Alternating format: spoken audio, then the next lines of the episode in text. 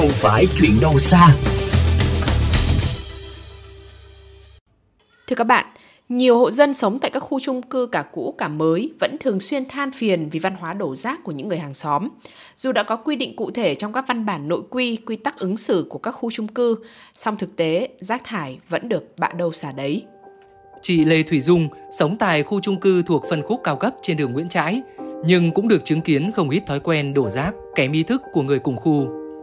Ban quản lý từng xử phạt một gia đình 5 triệu đồng khi vứt rác cồng kềnh như chiếu cũ, gỗ hỏng từ giường tủ vào ống đổ rác sinh hoạt chung, khiến rác tắc từ tầng 21.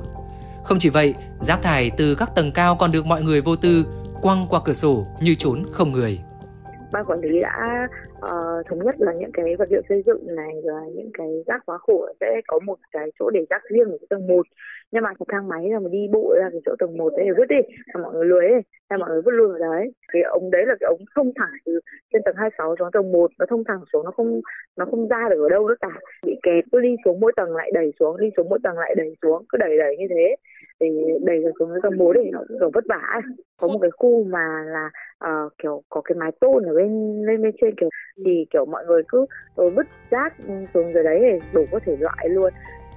Chuyện ở chung cư, bỗng một ngày chứng kiến rác bay từ trên tầng cao xuống dưới, không còn xa lạ với người dân. Ở các khu như Eco Home ở Bắc Từ Liêm, chung cư tại Văn Phú Hà Đông hay là ở Tam Trinh Hoàng Mai. Không chỉ khổ khi sống trên lưng trường trời, các hộ ở tầng trệt lại đau đầu khi người dân vứt rác đủ loại chất đống trước nhà, khiến quang cảnh thêm nhếch nhác. Bà Cao Thị Hoa, nhân viên vệ sinh theo giờ, cho các gia đình ở khu chung cư cũ bức xúc kể chuyện. Ra là ý thức nó rất là kém. Ví dụ mình phải dạy con mình từ ngày bé này xả rác phải cho rác phải vào thùng ít nhất là như thế. Còn về sau nó sẽ mình sẽ phải phân biệt thế nào là rác hữu cơ cái nào vỏ lon vỏ liếp vỏ chai thì mình phải vứt riêng ra. Cái chỗ cô làm cái chỗ chung cư nó vẫn có một thùng thôi thì ai nó vứt kiểu gì vứt rác còn không xong vứt rác còn vứt hết tung hết xuống đất ấy. cái túi rác còn không buộc nổi vào ấy. thế sau mình lúc vứt cái cây gỗ cái hoa ừ, ngang hết cả ra thùng rác cái thùng rác nó xinh xanh nhỏ nhỏ thôi vứt ngang người ta thì người ta vứt làm sao được xuống dưới nữa dù việc giữ vệ sinh chung tưởng dễ xử lý, mỗi lần họp hành tổ dân phố đều được đem ra bàn bạc tranh cãi.